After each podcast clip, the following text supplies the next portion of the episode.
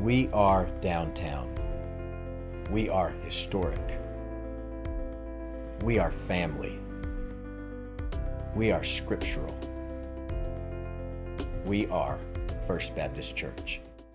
Now, if you would, find uh, in your listening sheet our text for the sermon, which is Second Chronicles 1 7 through 13. And we're going to read that aloud together. So we have finished our time in First Chronicles. Now we're moving into Second Chronicles, into chapter 1. And so, if you would, stand with me and we'll read this aloud.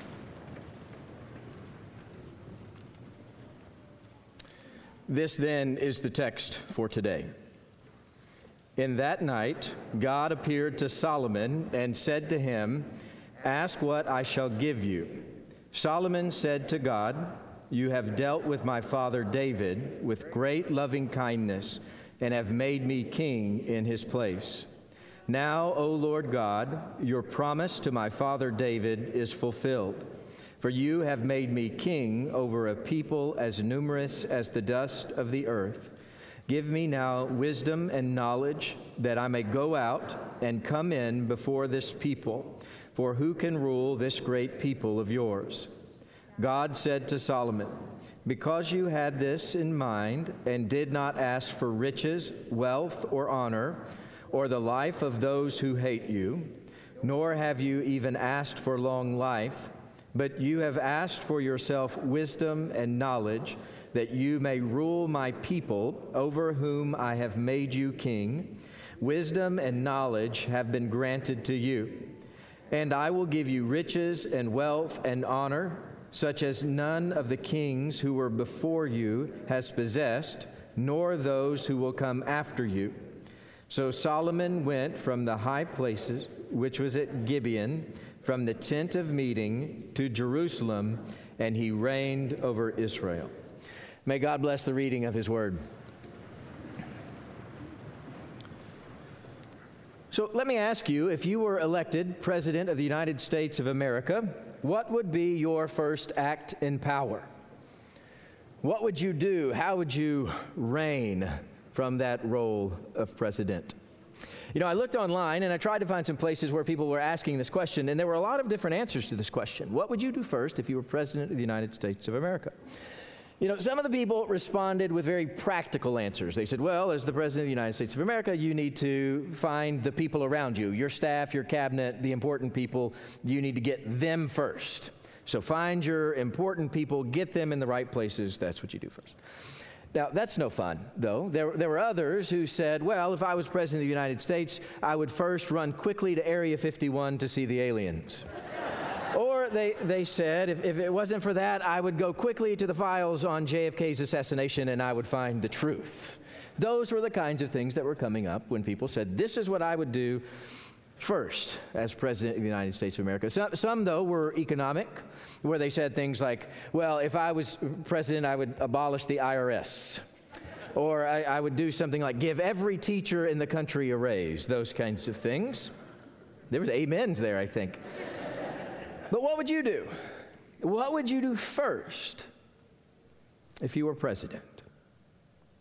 And, it, and I want us to consider this carefully because what we see in our text for this week is exactly the biblical call for that act. The Bible says this is exactly what you should do.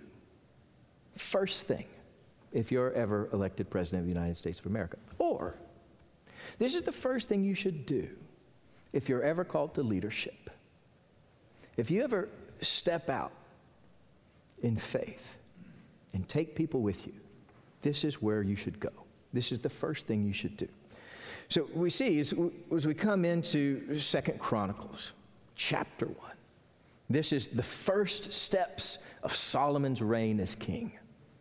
And Second Chronicles says this is exactly what you should do in your first steps as king.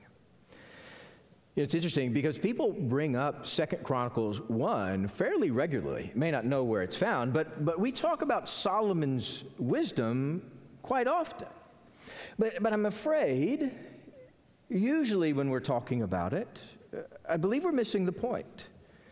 That too often we misremember what's happening here in Second Chronicles chapter 1. So Solomon begins this reign. And, and we see that, and, and we start to think, well, as he, as he takes this over from David, we remember, well, he asked God for wisdom, and that must be an important thing to do. And maybe that was his first act as king, was this ask, to go and ask God for wisdom. But, but I want us to pause here for a second, because we get, we get caught up in this. And we, we see Solomon ask God for wisdom, and, and our flesh can't help it. But we see what happens next. When, when Solomon asks for wisdom, we see, oh, when he asked for wisdom, God gave him everything else the, the wealth and the riches and all the shiny things.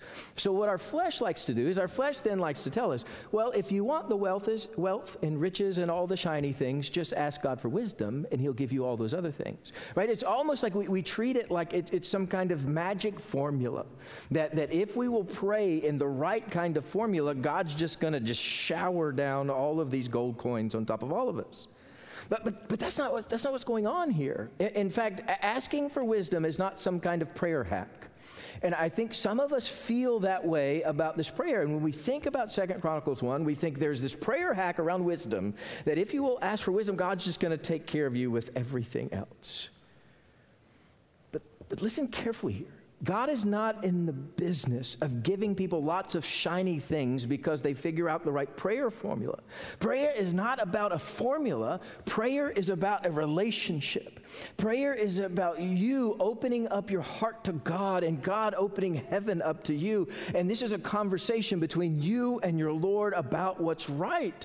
There's no secret asks that unlock all kinds of things of heaven right? The, the, prayer is this conversation between you and the Creator.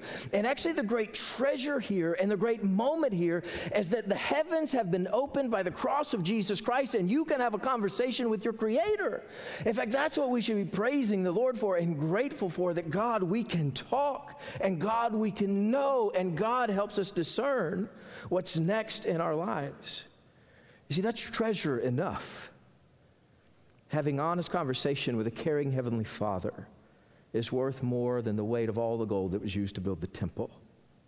And so, our priority in prayer is this personal relationship with Christ. And this, it, it, this is what we recognize when, when Christ went to the cross, as we celebrate Easter together, as Christ marched to that cross, he was, the, the temple veil began to tear at the crucifixion so that you could come into this new relationship with God through Christ and know Him intimately and personally. And God is saying, This is to you, this is open to you and available to, this, to you this morning if you would hear the call of the Christ on your life, you can know God and know Him intimately.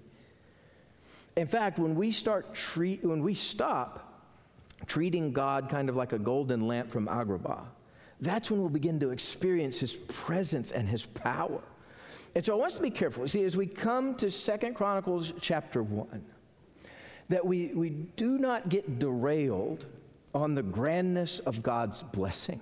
Because this is true. God blesses in grand ways, but sometimes our flesh derails us around those grand blessings. And so let, us let's, let's pause there and leave that there and remember what came first because the ask didn't come first. That this wasn't the first thing that Solomon did as he became king. This isn't what started that ministry or that, that, that kingship off right. It wasn't the asking of wisdom. There, there, was something that came before that that set the whole thing up. You see, this is often what we misremember about this passage is what came first.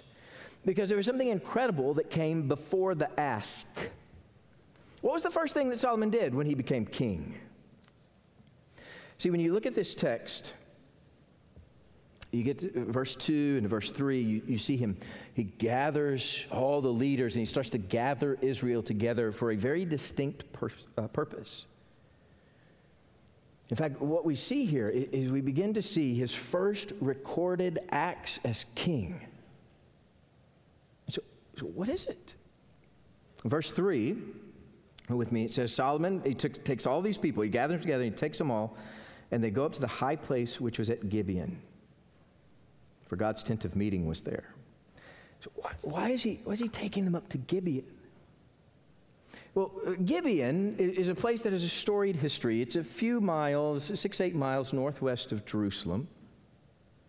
If you remember in Joshua chapter 10, Gibeon is where one of the greatest battles in all of human history takes place. Gibeon is where Israel cemented their grasp on the promised land, right? As they, they were coming out of the wilderness into the promised land under the leadership of Joshua. Here at Gibeon, five kings come to, to meet Israel in battle. And Gibeon is where the sun stood still in the sky. As the text goes, the Lord defeated all five of these kings, and more people that day were killed by hail that came down out of the clouds than were by Israel's swords. God won a decisive battle there at Gibeon, and Israel now held a strategic high city within the promised land just a few miles outside of Jerusalem. And so Solomon, he gathers all of the, the people together and they, they march up to Gibeon that day. But it wasn't to celebrate their military power. So don't, don't mishear me here. The reason why they all gather up and they march up to Gibeon is to celebrate God's power.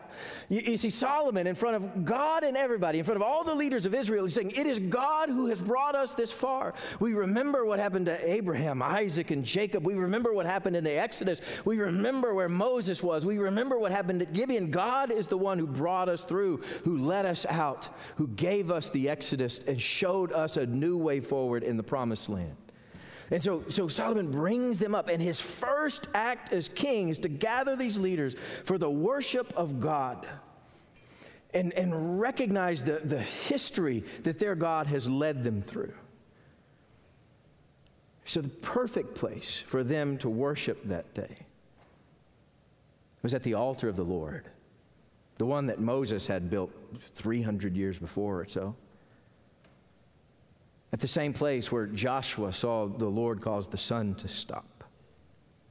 And so we see before Solomon ever prayed for wisdom, Solomon went to worship.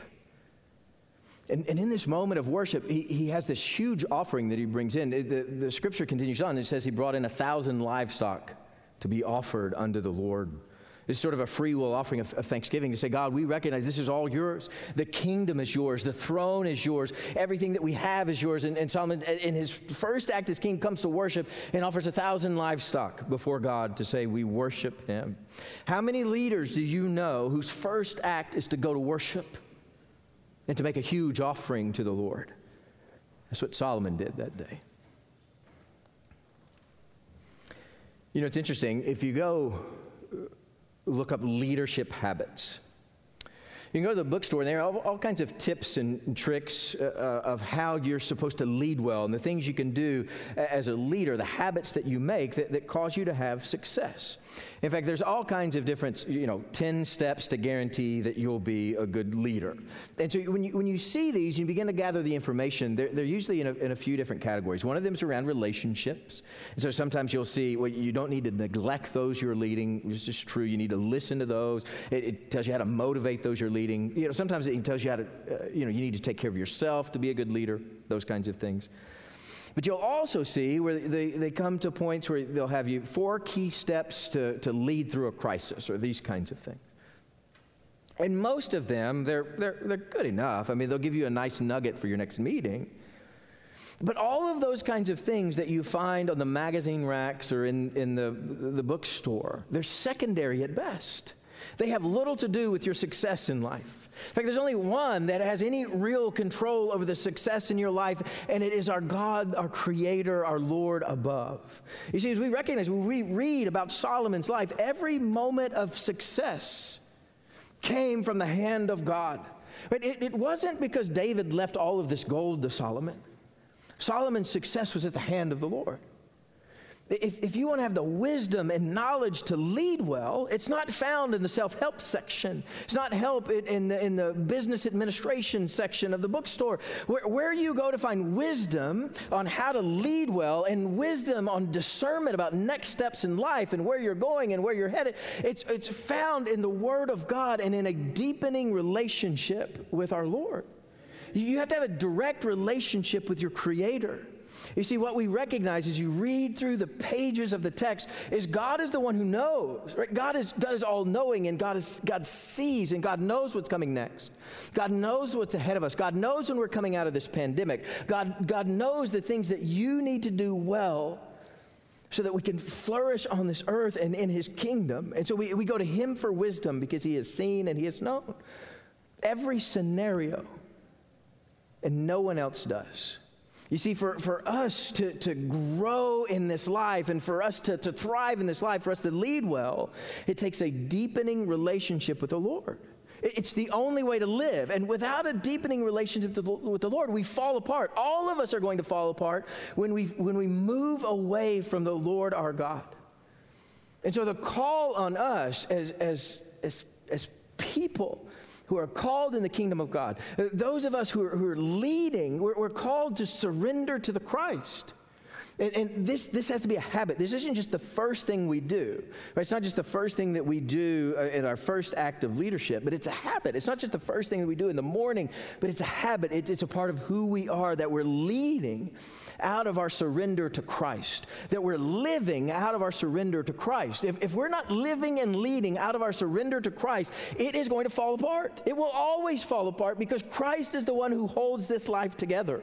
And so if we are separated from Him, it is always going to fall apart. It is inevitable. See, the habit that we need to form first and foremost is time with the Lord. No one else can make the sun stand still in the sky at Gibeon. Right? We think back to Joshua 10. Who else could have caused the sun to stop? No one but the Lord. Who, who else could have won that battle by, by pelting the enemies with unending hail? No one but the Lord. Who else could have taken the, the son of an affair and grow him up into the wealthiest king in the world? No one but the Lord. Which in turn means the, the greatest leadership habit and even the greatest living habit isn't spending more time listening to our employees or whatever else the magazine cover says. The greatest leadership habit to form is spending time with the Lord, being an example of worship. Amen. You know, it's interesting. Jesus did similarly. You know, you find Jesus making his way to worship his heavenly Father. It was a habit. Even when he was young, he was in the synagogue on the Sabbath. Jesus made his way into Jerusalem for all the festivals to worship. And you know, we, we know it's kind of like Solomon. You remember, so Solomon came to worship in this first act as king. He brought in a thousand sacrifices before the Lord. And we need to recognize that Jesus on Palm Sunday, as he's walking into Jerusalem or riding into Jerusalem, he's coming in as the ultimate sacrifice. Solomon brought a thousand livestock to be given on behalf of the nation. Jesus came bringing his own life on behalf of the world. It was a sacrifice given for us. Solomon's sacrifice was for the nation of Israel. Jesus' sacrifice was for you and I. Jesus' sacrifice was for every one of us so that we might be saved and redeemed by the blood of the Lamb. You know, you, you might not realize it, but the temple that Jesus is, is walking into when, when he, he comes into the city and he, he drives out the money changers, he's not walking into the same temple that Solomon built. It's the same spot, but not the same temple. You see, after Solomon builds the temple for the ark of the Lord, Israel begins to forget God. And as Israel forgets God and moves away from God, God calls on the Assyrians and the Babylonians to, to, come in and destroy them. And the Babylonians destroy the temple that Solomon built. And we know about 516 BC that the temple is rebuilt. But but kind of before that, and in, in that same time frame, Ezekiel has a vision of a new temple. This is Ezekiel 40 through 46 or 47. And, and Ezekiel has a striking vision of what the temple should be. It's, it's a dream of the temple.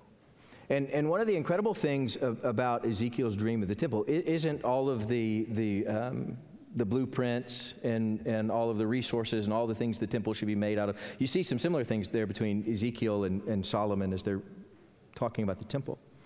But, but one of the remarkable things that you hear as Ezekiel is describing the, the new temple, he says that the king of Israel is the chief worshiper that he's the chief worshiper in the nation, not, not, not just the leader of worship. So he's not the one leading the worship service, but he is the example of the, of the worship. He's there leading out in worship as, as a congregant before God, saying week in and week out, the, the, the king of Israel is in worship before God, and that's what's going to make this right. That's what's going to save us and bring us together, is when the leader is in worship, we will do well. You know, this is, this is a beautiful picture of leadership. And it's exactly who we should be if we're leading anyone. So don't think about this as, as left to the kings of Israel or left to the, the president of the United States or something like that. This is for, for leaders uh, across the globe that we, we are leading in and out of worship. You know, if we have anybody that we employ, or if we have children we are raising, if we have students we are teaching, if we have neighbors who are watching, we are examples of worship. In fact, we would do well to be an example of worship so that we're chasing after God above all else, above everything else. God is first. And I'm going to be in worship, laying down before the Lord God above. And this is my example to those that I'm leading. And, and this is perfect, and this is particularly important for leaders. Because too often, especially in high levels of leadership, so if you're thinking king or you're thinking president, but, but even in, in lower levels of leadership, it's very easy for those of us in leadership, even pastors, for our head to get very big. And it's very easy for any of us who are leading anyone to begin to think that we have the answers, or that we are the answer, or that we know what's going on, or we know what's next. In reality, none of that's true. It's only God who knows what's going on, it's only God who knows what's next. And so it's in worship that, that we remember that. And it's in worship that, that we're called to that. In fact, when we, when we come into worship, that, that's when we're recognizing that we don't have all the answers. And, and in fact, there, there, there's one who does.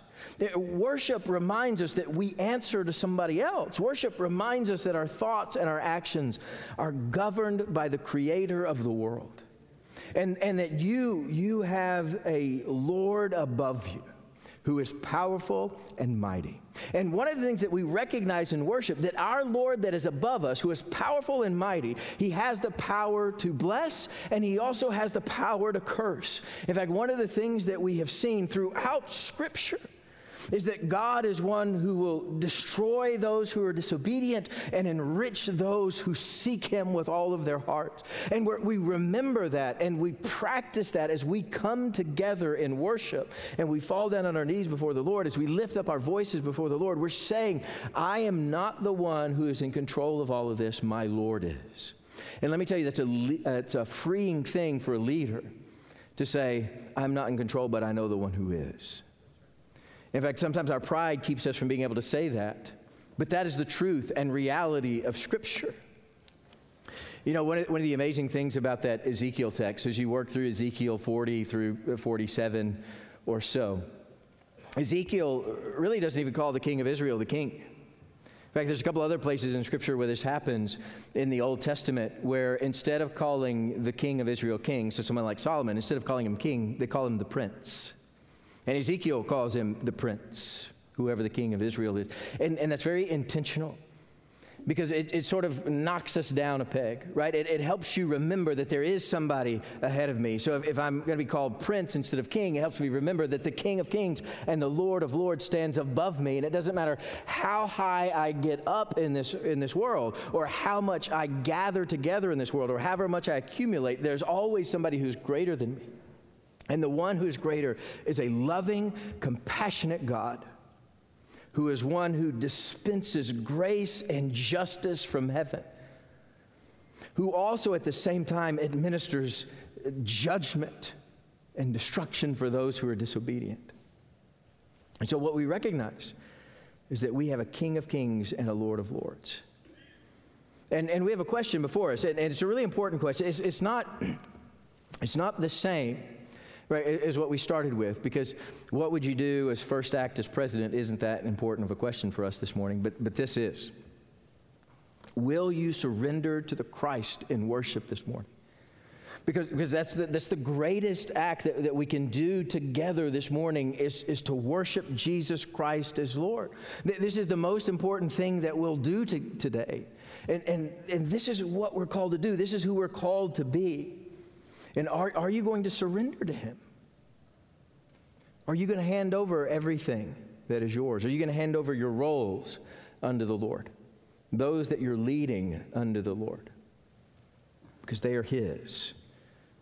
If we'll seek Him and hand them over to Him, God's going to bless us far beyond what we can imagine. So God's calling out this morning. Are you going to surrender it all unto Him? Let's pray together. Lord, we thank you for this time.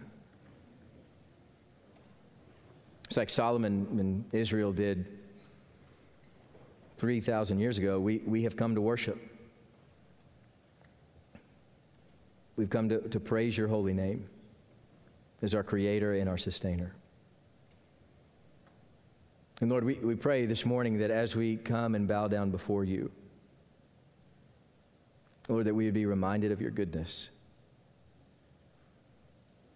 and we be guided in the right direction. And so, Lord, we ask that you would send your spirit so that we might learn and grow. We might be the men and women that you've called us to be. And so, Lord, we ask you to come and save. And it's in the name of the Christ that we pray. Amen. First Baptist Church has been broadcasting its services of new life and historic faith for 46 years. We would like to ask that you continue to pray with us for this ministry and also for your financial support so that we can continue this ministry for years to come. Thank you.